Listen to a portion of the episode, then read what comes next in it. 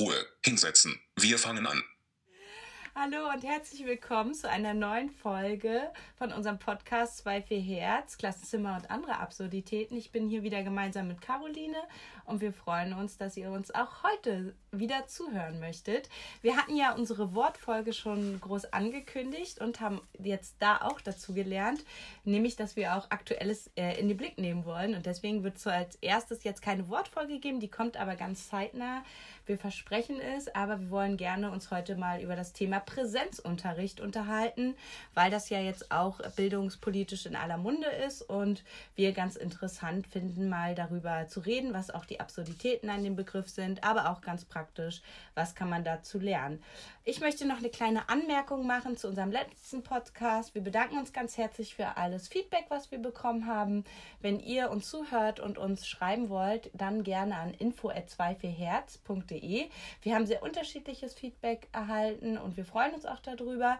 Wir wollen nur noch mal dazu sagen, uns geht es überhaupt nicht darum, einzelne Lehrerpersönlichkeiten oder irgendwas so verurteilen, sondern wir wollen einfach anregen dazu, anders über Bildung zu denken. Das soll jetzt gar nicht vorderrangig eine Kritik an den Einzelnen sein, sondern einfach so eine Kritik an vielen Absurditäten, die wir sehen und die wollen wir einfach humorvoll aufgreifen und wir wissen, ihr habt ja sicherlich auch alle viel Humor und deswegen freuen wir uns, wenn ihr gemeinsam mit uns lacht. Aber zum Anfang wollte Caro uns ein bisschen was erzählen, was sie so ihr in den letzten Wochen so bewusst ist zum Thema Präsenzunterricht. Caroline, willst du da mal etwas drüber sagen? Ja, also wir befinden uns ja in der Corona-Zeit jetzt schon seit einigen Wochen und äh, unser letzter Podcast ist ja auch schon eine ganze Weile her. Also es hat sich einiges wieder getan und deshalb ähm, ja, sind einige Themen aufgeploppt, die wir heute nochmal besprechen möchten. Ähm, Schaut man zurück, äh, dann sind wir jetzt an dem Punkt, dass die Schulen wieder öffnen. Übrigens ist uns da auch ein ganz tolles Wortspiel aufgefallen. Also wir würden uns so sehr wünschen, dass die Schulen nicht unbedingt öffnen oder vielleicht öffnen die Schulen, aber dass vielmehr der Unterricht sich öffnet.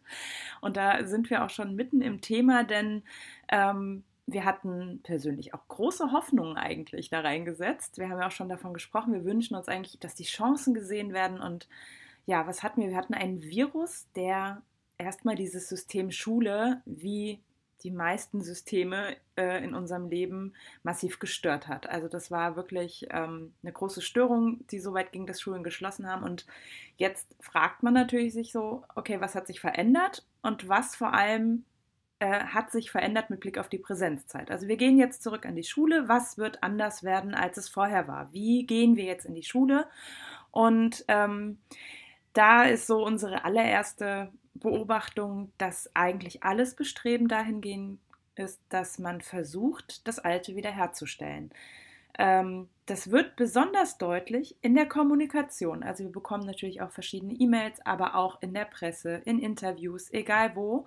Ähm, es sind immer wieder so Formulierungen, in denen man schon ablesen kann, was eigentlich die grundsätzliche Haltung dazu ist. Und da möchte ich eigentlich nur ein kleines Zitat bringen von einer E-Mail, die bei uns aus der Senatsverwaltung kam, äh, als es um die Öffnung der Schulen ging. Und da war die Rede von der Aufrechterhaltung der bekannten und etablierten Abläufe als ein erklärtes Ziel. Und ähm, ja, also ich habe das gelesen und ich fand es äh, ganz schlimm, dass das auch in der in dem, was vor dieser E-Mail stand, äh, wurde ganz stark irgendwie gesagt, ja, das war jetzt schlimm und dieser Virus und äh, wir können nicht mehr das machen, was wir gemacht haben. Also es war sehr, sehr, sehr negativ im Ton und irgendwie da, da schwang überhaupt nicht Hoffnung mit drin und dann eben, genau, auch dieses ganz klar geschriebene Aufrechterhaltung der bekannten und etablierten Abläufe, das, ähm, ja, war dann doch ein bisschen schockierend. Da hätten wir uns natürlich was ganz anderes gewünscht. Und ähm, Elisabeth wird nachher im zweiten Teil uns auch ein paar Ideen geben, wie Präsenzzeit vielleicht sonst noch äh, gestaltet werden könnte.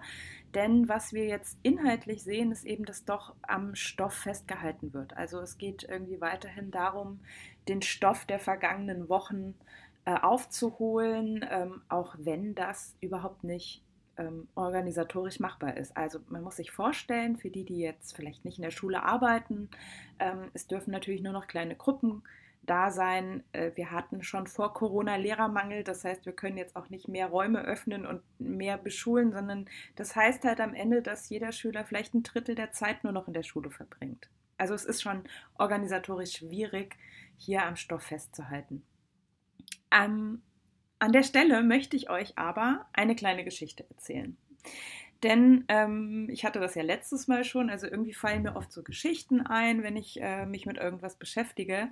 Und das ist eine Geschichte aus einem Buch, das wir auch sehr empfehlen können. Das heißt Gelingendes Lernen durch Selbstregulation. Damit arbeiten wir auch in unserem Unterricht. Also wirklich ein tolles Buch. Es gibt ein Lehrerbuch und es gibt äh, ein Arbeitsheft für Schüler. Also da kann man wirklich ähm, den kompletten Prozess des selbstregulierten Lernens mit den Schülern super einüben. Ähm, ein bisschen einerseits paradox wirkt es, aber äh, dass es sehr klassisch vom Unterricht her aufgebaut ist, aber andererseits ist das eben genau die Chance, wenn man noch einen sehr klassischen Unterricht gewohnt ist, ähm, da einzusteigen. Das aber nur als kleine Randbemerkung. Aus diesem Buch ist mir eine Geschichte eingefallen und die möchte ich euch einfach ganz kurz mal vorlesen. Das ist die Geschichte der Holzfäller. Ein Holzfäller bekam an einem Freitag von einer Papierfabrik den Auftrag, 16 Bäume zu fällen und diese am kommenden Dienstag in der Fabrik abzuliefern. Da er schon lange keinen Auftrag mehr erhalten hatte, freute er sich sehr und seine ganze Familie freute sich mit ihm, da nun die Geldsorgen erstmal behoben wären. Das Wochenende war gleich viel schöner als sonst, da der Holzfäller es nun sorgenfrei genießen konnte und sich zum ersten Mal seit langer Zeit keinerlei Gedanken über die Arbeit machte. Am Montag fuhr er dann in den Wald, um die Bäume zu fällen. Schnell stellte er fest, dass er ziemlich, sich ziemlich beeilen musste, um die Bäume am Dienstag pünktlich abgeben zu können. Ein Spaziergänger, der ihn so beobachtete, machte ihn dann darauf aufmerksam, dass seine Säge stumpf sei und er sie schärfen solle. Dann ginge die Arbeit doch viel schneller. Der Holzfäller antwortete mürrisch und gestresst Ich habe keine Zeit, meine Säge zu schärfen. Ich muss doch hier die Bäume fällen. Er arbeitete weiter mit der stumpfen Säge, arbeitete die ganze Nacht hindurch und schaffte es gerade so am Dienstag völlig erledigt, seine 16 Bäume abzugeben. Das ist die Geschichte aus diesem Buch. Sie kommt in dem Kapitel zum Planen ähm, vor. Das heißt, sie zielt natürlich eher auf den Aspekt des Planens von Handlungen äh, und ließe sich auch unter dem Aspekt sehr gut auf die aktuelle Situation übertragen, wenn man jetzt sieht, dass eigentlich kaum langfristige Konzepte gerade erarbeitet werden, sondern eher so eine Art Notfallpläne und eben, was ich anfangs gesagt hatte, wahrscheinlich eher in der Hoffnung, das Alte wiederherzustellen. Aber ähm, eigentlich der Aspekt, den ich darin ähm, so ein bisschen mehr gesehen habe, ist die, diese Geschichte mit der Wissensvermittlung. Da kam ich ja auch gerade her. Und da sehe ich das Schärfen der Säge gewissermaßen als die Lernstrategien, die man für das selbstständige Lernen braucht. Und das Fällen der Bäume ist die Wissensvermittlung. Und das, da sehe ich so eine Analogie. Also es ist im Moment zu beobachten in der Bildungspolitik auch, dass ähm, man schon immer, also auch vor Corona durchaus personale, soziale Kompetenzen im Blick hatte und ähm, im Unterricht auch mitgedacht werden sollen. Also das ist auch in den Lehrplänen mittlerweile verankert. Aber jetzt sind wir eben in dieser Situation, in der plötzlich Schule komplett aufgerüttet wird und jetzt versucht man sich auf das Wesentliche oder das vermeintlich Wesentliche zu konzentrieren und jetzt wird ganz klar deutlich, was eigentlich leider nach wie vor als das Wesentliche betrachtet wird, nämlich die Wissensvermittlung. Also auf die konzentriert man sich jetzt gerade sehr stark. Ja, ähm, das vielleicht noch mal ganz kurz als eine Anekdote der äh, Holzfäller. Ähm, das wollte ich einfach noch mal euch auch erzählen. Ähm, ja, ansonsten würde ich sagen, ähm, würde ich jetzt einfach mal an Elisabeth abgeben, die ein paar Tipps hat, äh, wie man vielleicht die Präsenzzeit anders gestalten kann, als nur mit Blick auf die Wissensvermittlung und ähm, ja, vielleicht, also was wir auch beobachten, ist, dass jetzt so um jeden Preis äh, der Ort Schule geöffnet werden soll mit Desinfektionsmitteln, Masken und so weiter. Und das stellt sich auch die Frage, wäre das überhaupt nötig und wenn ja, für was nutzt man diese Zeit jetzt auch wirklich sinnvoll? Ähm, genau, und da gebe ich jetzt mal an Elisabeth ab. Elisabeth, was hast du für tolle Tipps für uns? genau, bevor ich zu den Tipps komme, finde ich total schön, was du erzählt hast, auch mit der Geschichte. Ich denke, das macht das super deutlich. Und ich würde gerne auch generell sagen, dass ich sehr große Probleme auch aus eigener Erfahrung, auch von vielen Lehrerkollegen äh, werden mir jetzt, glaube ich, sehr zustimmen habe, weil Präsenzzeit in der Schule bedeutet nicht gleich Lern- oder Unterrichtszeit. Also das merken wir jetzt auch in unserem Team. Wir haben eigentlich äh, nahtlos weitergemacht mit dem Unterricht ähm, im sogenannten Homeschooling, obwohl wir diesen Begriff auch wiederum kritisieren, weil da es meint ja eigentlich, dass die Eltern im Vordergrund stehen und die Kinder quasi zu Hause unterrichten. Aber das ist ja bei uns nicht so, sondern Caro hat so einen schönen Begriff dazu erfunden, nämlich Smart Schooling. Also einfach, das drückt auch so ein bisschen die Digitalisierung aus. Also wir nutzen die digitalen Geräte aber überwiegend, das, was du auch gesagt hast, das finde ich nämlich wichtig, auch die Säge, also die Selbstständigkeit der Schüler, die wir aber auch schon vorher versucht haben einzutrainieren, ähm, um einfach ja, die Schüler zu Hause weiter im Stoff, nicht nur im Stoff, sondern auch in den Kompetenzen voranzubringen, vor, vorwiegend. Und deswegen kritisiere ich auch diesen Begriff Präsenzzeit grundsätzlich, weil ich finde, wir haben, also alle, die jetzt so gerade, alle Lehrer, die sich Mühe machen, die für ihre Schüler anwesend sind, und wir haben auch so viele Positives gehört von Unterrichtsformen digital, wo man sich trifft ähm, mit den Schülern oder auch nicht digital. Also ich habe auch ganz viele Beispiele gehört, wo irgendwie Lehrer zusammen mit einem Schüler oder zwei Schülern draußen waren, mit dem Sicherheitsabstand natürlich und Unterricht gemacht haben. Also ich glaube, das ist auch nicht so sehr eine Digitalisierungssache, sondern wirklich eine Sache von, wie erreiche ich meine Schüler, wie sind die Kontakte und genau deswegen würde ich das Prinzip Präsenzzeit sowieso kritisieren, weil das ist, wie du ja schon gesagt hast, so eine geringe Zeit, die man überhaupt an der Schule zusammen ist. Das kann eine große Chance sein, aber besonders in den Blick nehmen sollten wir die Zeit, wo die Schüler nicht in der Schule sind. Und das ist auch schon die gute Überleitung zu den Tipps, weil unser Fokus muss die Zeit sein, wo sie nicht in der Schule sind, was zwei Drittel sind.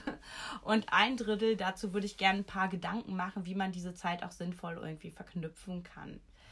Genau, also ein paar praktische Tipps zur Gestaltung der Präsenzzeit in der Schule und nicht der Lernzeit ähm, dahinter.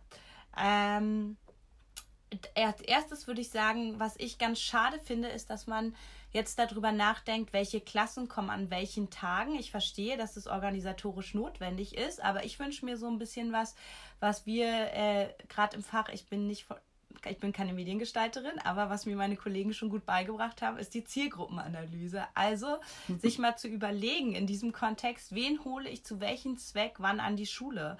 Als es bei uns an unserer Schule Überlegungen gab, ja, welche Jahrgänge kommen zuerst und so weiter, fand ich das total problematisch, weil ich habe gesagt, wir müssen doch erstmal gucken, welche Jahrgänge haben wir überhaupt nicht erreicht oder welche Bildungsgänge haben wir nicht erreicht, welche einzelnen Schüler haben wir auch nicht erreicht. Und die sollten die ersten sein, die in die Schule kommen, weil da muss man dann klar verabreden, ich hole euch jetzt in die Schule, um zu klären, wie kann ich euch erreichen, um zu klären, wie können wir Kontakt halten und so weiter. Also ich finde, das ist ganz, ganz wichtig und dann wirklich so Gruppen zu bilden, wirklich differenziert zu unterrichten, zu sagen, mit dem bespreche ich erstmal in dem ersten Block jetzt nur, wie kann ich sie erreichen. Mit den anderen, die habe ich erreicht, mit denen kann ich andere Sachen besprechen. Aber einfach, dass das der vordergründige Gedanke ist, weil es muss, wie gesagt, zwei Drittel der Zeit weitergehen. Und dazu muss man dieses ein Drittel nutzen, damit das dann auch wirklich funktioniert. Ähm, Unsere Schule hat was Tolles gemacht. Das finde ich auch einen guten Tipp ähm, für andere Schulen. Wir haben gesagt, natürlich wissen wir auch um die äh, Bildungsungerechtigkeit und dass manche Schüler nicht die Möglichkeiten haben, zu Hause zu arbeiten. Manchmal betrifft es auch konkrete Programme, gerade in den Berufsschulen, die viele Schüler auch nicht zu Hause haben. Und wir haben gesagt, wir öffnen erstmal zwei Räume, wo die Schüler sich anmelden können, wo die Hygienevorschriften eingehalten werden können. Und da können die Schüler dann zu gewissen Zeiten angemeldet arbeiten. Ich finde, das ist eine tolle Idee, was, glaube ich, gut umsetzbar ist in verschiedenen Schulen. Vorausgesetzt natürlich, die Schulen haben auch selber die Programme und äh, die Laptops oder die Computer. Das ist ja auch nicht bei allen so. Dann ähm, finde ich es ganz wichtig, die Schüler auch wirklich emotional abzuholen, weil was oft passiert ist oder wo die Gefahr, glaube ich, drin lag, ist, dass man ganz viel Stoff reingegeben hat, also was wir schon gesagt haben, was eher problematisch ist, also ganz viele Arbeitsblätter mit Inhalten, mit kleinschrittigen Vorgehen. Und die haben die Schüler wahrscheinlich mehr oder weniger gut gelöst. Wir haben das wahrscheinlich mehr oder weniger gut berichtigt sozusagen. Aber was überhaupt nicht stattgefunden hat, oft, manchmal natürlich schon, ist dieses emotionale Abholen. Also wie ging es dir in der Zeit? Ich glaube, wir haben gerade auch alle gemerkt, wir haben gute, wir haben schlechte Tage im Homeoffice. Also manchmal geht es einen in der ja, Isolation besser, manchmal geht es einen gut. Und ich finde es ganz wichtig, sowas mit den Schülern auch zu thematisieren und nicht einfach darüber hinwegzugehen und so zu tun, als ob wir nur Menschen sind, die Wissen aufnehmen und damit arbeiten, sondern wirklich sagen, hey, da liegt auch eine Lernchance drin, weil was mache ich denn, wenn es mir schlecht geht? Was sind meine Lösungsmöglichkeiten? Und das ruhig irgendwie offen zu thematisieren. Ich finde, dazu sind immer so Bilder Bilderkarten ganz toll. Es gibt auch so Emotion Card, wo man bildhaft mit Schülern auch unterschiedlicher Altersgruppe unterschiedlich ins Gespräch kommen kann. Dann bin ich ein großer Fan von einer Feedback-Kultur. Ähm, und ich finde, darin liegt auch eine totale Chance, wenn die Schüler da sind, im Unterricht zu sagen, hey, wir fragen einfach mal nach, ganz offen, wenn man welche auch nicht erreicht hat, wie war die Zeit für dich? Also ich hatte verschiedene Ideen, das kann Zeitstrahl sein, wo eine Achse vielleicht die Zeit ist, die andere Motivation, wo man sich dann äh, sozusagen die ganzen Wochen jetzt mal so aufmalt. Es kann auch sein, sich im Raum zu verorten, von super bis ganz schwierig oder so. Also es gibt tausend Feedback-Methoden. Ähm, wenn ihr googelt, ähm, findet ihr was. Wir können euch auch was in den Show Notes verlinken von fertig ausgearbeiteten Feedback-Methoden, die sich einsetzen lassen. Und ich finde es auch ganz wichtig, auch sich Feedback geben zu lassen. Wie war denn mein Material, was ich euch zur Verfügung gestellt habe für euch? Wie seid ihr damit klargekommen? Also auch ruhig sowas nachfragen, aber wirklich unter diesem Fokus, wie kann ich es dann auch weiter optimieren, weil wenn nur Feedback abgefragt wird und damit nichts passiert, dann ist natürlich die Motivation auch für das nächste Feedback relativ gering, würde ich sagen. Ähm, dann hat Caroline schon einen super Tipp gegeben, nämlich unser Selbstregulationstraining. Das finde ich ganz, ganz, ganz zentral. Also wir reden so oft über Digitalisierung und auch diese Situation ist nicht nur und nicht hauptsächlich, würde ich sogar sagen, eine Frage der Digitalisierung, sondern besonders einer Selbstständigkeit und einer Eigenständigkeit. Und darin sehe ich jetzt auch die große Chance. Außerhalb der Schule, das heißt in den ersten ungefähr sechs Lebensjahren und auch in allen Lebensjahren danach haben wir in der Regel keinen Lehrer da, der uns Sachen beibringt und zeigt und wir lernen trotzdem. Und ich finde, da müssen wir, das müssen wir jetzt auch langsam als Lehrer verstehen und darauf eingehen. Das bedeutet nicht, dass ich will, dass wir uns abschaffen. Im Gegenteil, ich glaube, unsere Bedeutung als Lerncoaches ist jetzt sogar noch viel, viel wichtiger als in der Zeit davor. Und ich finde es ganz wichtig, dass man jetzt die Eigenständigkeit mit den Schülerinnen trainiert und das kann man super in den Präsenzzeiten machen, indem man beispielsweise Ziele vereinbart. Also, was passiert in der Zeit zu Hause? Was ist dein persönliches Ziel dabei? Was willst du jetzt auch lernen? Also ich glaube, die Schüler, die, die sind grundsätzlich, mögen die ja auch lernen. Also wir alle Menschen lieben Lernen. Manchmal geht es verschütt und bei manchen ist die Motivation, muss man die auch erst wecken. Aber grundsätzlich zu fragen, hey, was ist denn? Wie ist es bei dir zu Hause? Was willst du lernen? Was ist dein Ziel? Dann Ganz wichtig, man kann super gut eine Einheit machen zum Pläne machen. Da kann man auch die fragen, wie ist euer Tagesablauf? Wie habt ihr einen Plan erstellt? Und ich habe, da gibt es jetzt so viele ganz spannende Tools. Also Scrum ist sowas, Scrum für zu Hause, selbst schon mit Grundschulkindern, zu sagen, hey, wir machen das auf verschiedenfarbige Zettel und du schreibst alles auf für die Woche und dann gucken wir mal, was machen wir heute, was machen wir morgen. Und ich glaube, da sind wir auch in der Verantwortung, die Eltern zu entlasten und zu sagen, hey, wir als Pädagogen in der Präsenzzeit, wenn die Schüler vor mir sitzen, ich rede mit den Schülern darüber, wie kann man sich einen Plan machen. Ähm, weil wenn das nicht passiert, müssen das die Eltern machen und die haben meistens sogar existenzielle Sorgen, die haben oft Sorgen, ähm, wie sie ihre Arbeit schaffen können. Und ich glaube, da sind wir auch gefordert, gerade diese Kompetenzen an die Schüler zu vermitteln. Und wer jetzt sagt, ja, aber das ist jetzt ja noch nichts Fachliches, ich finde, es ist nicht so, wie wir vielleicht fachlich definieren, aber das ist genau das, was Arbeitgeber sehen wollen. Wir haben ja viel Kontakt mit Firmen und das ist genau das, was immer kommt. Also die wollen wissen, dass Schüler schaffen, sich selber einen Plan zu machen. Sie wollen wissen, dass Schüler lernen können, mit Schwierigkeiten umzugehen. Und genau das sind die Kompetenzen, die wir gerade super gut in dieser Zeit trainieren können. Das zum Thema Selbstregulation. Wie gesagt, ich kann nur noch mal den Buchtipp von Caroline total unterstreichen. Der ist super. Schaut euch das Buch mal an. Ich finde, da kann man auf jeden Fall viele Anregungen mit reinnehmen. Dann zum Thema Aufgaben. Ich finde es so schön, jetzt in dieser Zeit mal motivierende Aufgaben für die Schüler zu machen. Also mir ging das selber so. Ich habe ähm, auch ein Modul, was die Schüler gerade durchlaufen und habe gerade einen neuen Durchgang, der angefangen hat. Habe coolerweise auch ein politisches Thema, weil ich ja auch Wirtschaft und Sozialkunde unterrichte. Und habe dann selber mir eine Corona-Aufgabe, eine offene Aufgabe überlegt und die mit den Schülern auch besprochen, ein Video dazu gedreht, die eingeführt dazu. Und ich glaube, es geht nicht nur für Politik, Stichwort Wirtschaft, Wirtschaft, Kurzarbeitergeld und so weiter, sondern es geht auch für ganz viele Sachen. Also es ist jetzt so eine Chance, dass Schüler rausgehen, dass sie ihre Umwelt wahrnehmen. Es ist eine Chance, selbst für Fächer wie Mathe, weil also so eine Kurve, die abzählt, die zu berechnen und sowas alles. Also ich glaube, es gibt gerade so viele Lernchancen, die total lebensrelevant sind. Und wir sind da mit unserer pädagogischen Kreativität gefragt, daraus gute Aufgabenformate zu machen. Und ich kann nur sagen, äh, möglichst auch offen, weil wenn man irgendwann dann von 25 Schülern äh, pro Schüler, weiß ich nicht, 30 Arbeitsblätter zurückkriegt, damit sind wir ja auch überfordert. Also ich glaube, es ist auch total schwierig, sowas dann noch kontrollieren zu können. Am allerwichtigsten, das habe ich schon gesagt, finde ich, ist das Format zu vereinbaren. Also verbindliche Ab Verabredungen mit den Schülern zu treffen. Wie kann ich euch am besten erreichen? Wie kann ich euch alle zusammen erreichen? Und das können Telefonate, das können Videocalls sein, es kann auch mal draußen lernen zu sein oder auf dem Weg zu lernen oder man initiiert sowas wie Partnerarbeit. Also beispielsweise zu sagen, hey, diese Aufgabe ist zusammen mit einem Schüler zu erledigen. Man darf ja jetzt eine Person treffen, mit dem Abstand natürlich, aber sowas wirklich zu initiieren, damit auch diese soziale Isolation ein bisschen aufgebrochen wird, finde ich total wichtig. Und man kann sich ja auch selber überlegen, zu sagen, okay, ich kann zum Beispiel gut von neun bis zehn anwesend sein, digital, entweder für Telefonate oder für Videokonferenzen, wo die Schüler mich jeden Tag auch direkt fragen können oder mit anderen, wo es schwieriger ist. Ähm, bereite ich mich auch, mache ich einen Plan für den Tag zusammen oder so. Ich glaube, das ist ganz, ganz das Zentrale zu sagen, wie lernen wir in der Zeit, wo wir nicht anwesend sind.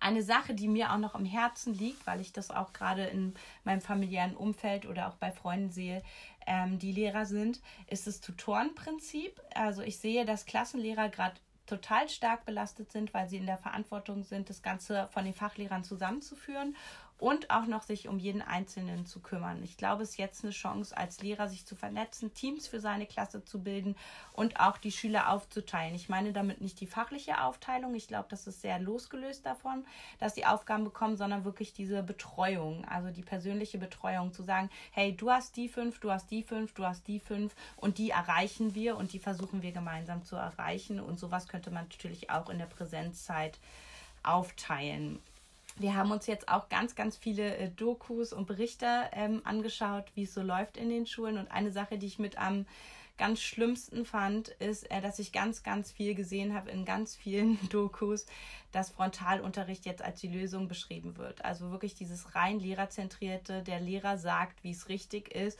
und das können wir jetzt nur machen. Und ich glaube nicht. Ich glaube, man kann sich auch mit 1,50 Meter Abstand sehr gut unterhalten. Ich glaube, auch mit 1,50 Meter Abstand kann man sehr gut Gruppenarbeit durchführen. Und auch das zu thematisieren, hey, warum halten wir denn jetzt diesen Abstand? Warum ist es denn gerade wichtig? Warum kann Gruppenarbeit gerade nur so laufen? Wie läuft es denn in der Arbeitswelt? Was können wir daraus für die Schule lernen? Ich glaube, das wären einfach ganz, ganz wichtige Überlegungen und auch wichtig, um auch Eltern und so weiter zu entlasten. Und ich sehe da so viele gute mh, hm, Ideen und Chancen drin und vielleicht passt nicht alles, vielleicht passt bei euch nur eine Sache, aber ich glaube, wir, wir sind jetzt gefordert, didaktisch über die Sachen und pädagogisch nachzudenken. Und was ich auch ganz schlimm finde, ist, dass es fast nur noch um Hygiene gefühlt geht. Wir haben uns gerade schon im Vorgespräch darüber unterhalten, wie auch gruselig das teilweise an der Schule ist. Einfach weil natürlich laufen jetzt alle mit Masken rum, ist auch richtig. Also ich will gar nicht sagen, dass es falsch ist, aber es ist eine ganz andere Situation von dieser Präsenzzeit in der Schule.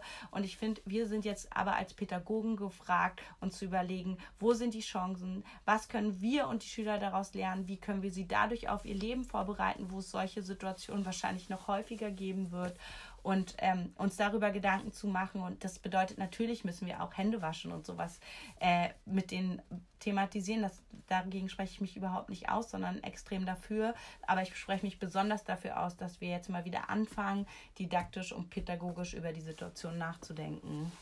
Caroline, was denkst du dazu? Ich habe schon gesehen, du hast ja fleißig Notizen gemacht.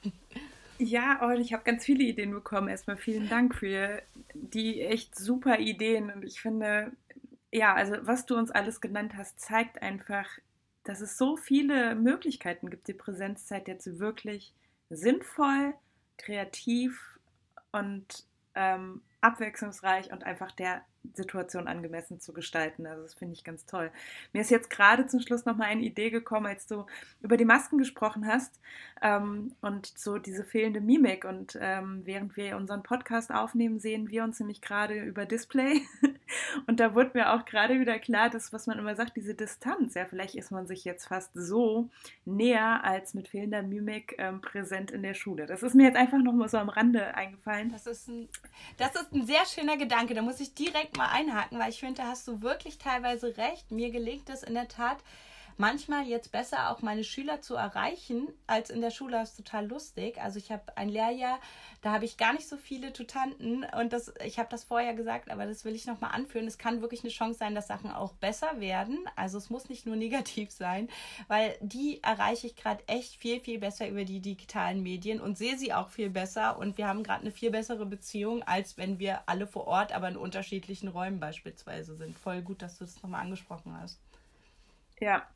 Ja, meine Erfahrung ist auch ähnlich. Also wir haben jetzt noch keine äh, Befragungen gestartet. Also das ist vielleicht nicht repräsentativ, aber so die ersten Stimmungslagen der Schüler da merkt man auch, die sehen auch keine Notwendigkeit darin, äh, Präsenzzeiten jetzt zu haben. Ne? Also bei eben auch genau das, was du gesagt hast, du bist deinen Schülern jetzt unheimlich nah.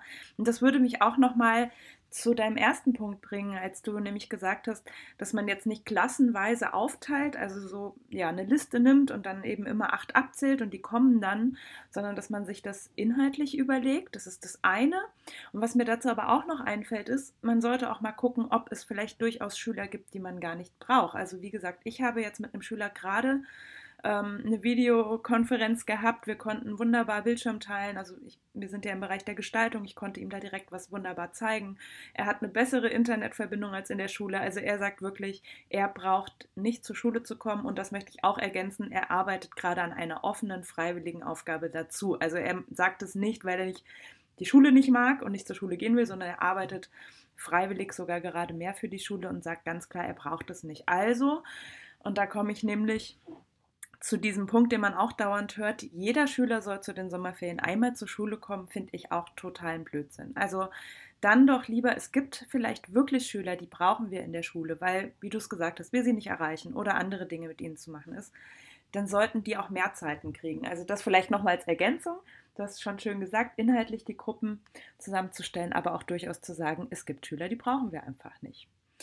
Ähm, dann, äh, was mir auch nochmal am Herzen liegt, vielleicht äh, unsere Zuhörer, vielleicht vermisst ihr jetzt irgendwie noch mehr diesen Fokus, was du angesprochen hast, dass Eltern entlastet werden müssen. Ähm, das ist ja sehr viel im Moment auch in der Presse. Sicherlich, wir sind in der beruflichen Bildung, deshalb ist das wahrscheinlich schon gar nicht unser Fokus. Ähm, aber da würde ich mir auch grundsätzlich in diesen Debatten so ein bisschen wünschen, dass man Betreuungsfragen von diesen Bildungsfragen auch nochmal so ein bisschen trennt. Also wir deshalb, also wir sind in der Berufsschule, also unsere Schüler müssen nicht betreut werden, deshalb blicken wir natürlich eher auf äh, den, das, was in der Schule dann tatsächlich passiert, was auf gar keinen Fall heißt, dass ähm, die Betreuungsfrage nicht geklärt werden muss. Also ich kann sogar für mich sagen, ich finde, was ich gerade gesagt habe, ich muss nicht unbedingt meine Schüler wiedersehen. Ähm, ich wünsche aber allen überlasteten Menschen in, unser, in unserem Land allen äh, Eltern ähm, auf jeden Fall, dass es eine Lösung gibt, was die Betreuung angeht. Also das möchte ich nur noch mal an der Stelle sagen. Das finde ich, sollte man trennen und genau, ist nicht so ganz unser Fokus. Und eine Anmerkung habe ich auch noch, du hast recht, ich habe nämlich so mitgeschrieben. Ähm, nochmal zu dem Thema der Selbstständigkeit und unserem super Buch wollte ich nur nochmal ergänzend sagen, wir machen das ja bereits mit unseren Schülern. Und was du schon gesagt hast, ne, also jetzt ist, äh, später haben sie auch keinen Lehrer, den sie fragen können, das erzählen wir denen immer. Und immer wenn sie sagen, ja, aber der Lehrer sagt mir doch bitte, was richtig ist, dann versuchen wir das ihnen klar zu machen, später ist kein Lehrer da. Und dann sind wir wieder mitten in dieser Scripted Reality Situation Schule, weil wir sind da und sagen, wir sind später nicht da, das ist alles sehr abstrakt. Und jetzt haben wir die Situation, also das macht es jetzt gerade eigentlich sogar leichter, so ein Selbstregulationstraining durchzuführen, und auch das Thema Planen, das war für die vorher eher so, warum soll ich denn jetzt planen, wie ich diese Aufgabe angehe? Und die haben alle jetzt Erfahrung gemacht im Homeoffice, dass das echt schwierig ist, äh, ungeplant in den, in den Tag zu starten. Also erstmal ausgiebig vielleicht zu frühstücken. Also wir haben schon erste Rückmeldungen in die, in die Richtung und wir kennen es auch. Also ich habe auch wieder angefangen, mir jeden Tag einen Plan zu schreiben, was ich wann mache. Anders kriege ich es gar nicht hin. Das heißt, dieses ganze Thema der Selbstregulation hat jetzt auch so einen Relevanzschub bekommen. Ähm, genau, deshalb möchte ich das nochmal unterstreichen, was du gesagt hast. Das fände ich auch ganz toll, Präsenzzeit für sowas nochmal zu nutzen. Und es gab ja jetzt auch ganz viele Tipps für Corona Homeoffice. Ne? Also da sind ja jetzt auch wieder viele Ressourcen im Internet verfügbar. Das waren nochmal meine Anmerkungen. das stimmt, sehr gut. Ja, kann ich nur hundertprozentig unterstreichen. Und ich glaube, wenn wir wirklich anfangen, unseren Fokus weg zu dem zu legen, was geht jetzt nicht oder was ist nicht die Möglichkeit jetzt, sondern hinzugucken, was können wir denn jetzt lernen und was sind die Chancen. Ähm, und damit meine ich nicht nur, wie lange man sich die Hände waschen soll, sondern damit meine ich wirklich didaktisch, pädagogisch, was unsere Kompetenz ist, weil die Hygiene Pläne. Ich meine, ich finde es total nett von den Schulleitern auch, dass sie sich so viele Gedanken darüber machen und so, aber das ist nicht unsere Fachkompetenz. Das müssen wir uns auch mal wirklich verdeutlichen. Dazu gibt es Leute, die das wesentlich besser können als wir, sondern wir sind eigentlich die Experten für Unterricht, für Lernen und solche Sachen. Und ich finde, darauf sollten wir uns besinnen und das auch in die Zukunft denken, weil wie es aussieht, begleitet uns diese Situation noch weiter und deswegen können wir nur hoffen, dass wir ein paar Anregungen dafür gegeben haben und dass auch besonders diese anderen zwei Drittel, wie, wie du es so schön gesagt hast, und ich glaube, in Realität ist es fast noch weniger, wenn wir das auf ganze Schulen betrachten, äh, also oder beziehungsweise diese Zeit zu Hause noch mehr und die Zeit Präsenz noch weniger. Ähm, ja, können wir nur hoffen, dass das weiterhin so gedacht wird und dass wir diese Chancen auch für unsere Schüler einfach nutzen. Gut, dann würde ich sagen, schließen wir mit unserem geliebten Satz, weil auch hier genau. trifft er wieder super gut zu, finde ich. Ja, finde ich auch. okay. In diesem Sinne sagen wir. Genau. Danke, Danke Schule. Du, du bist mein, mein Coach. Coach. Super. Tschüss. Tschüss, bis zum nächsten Mal.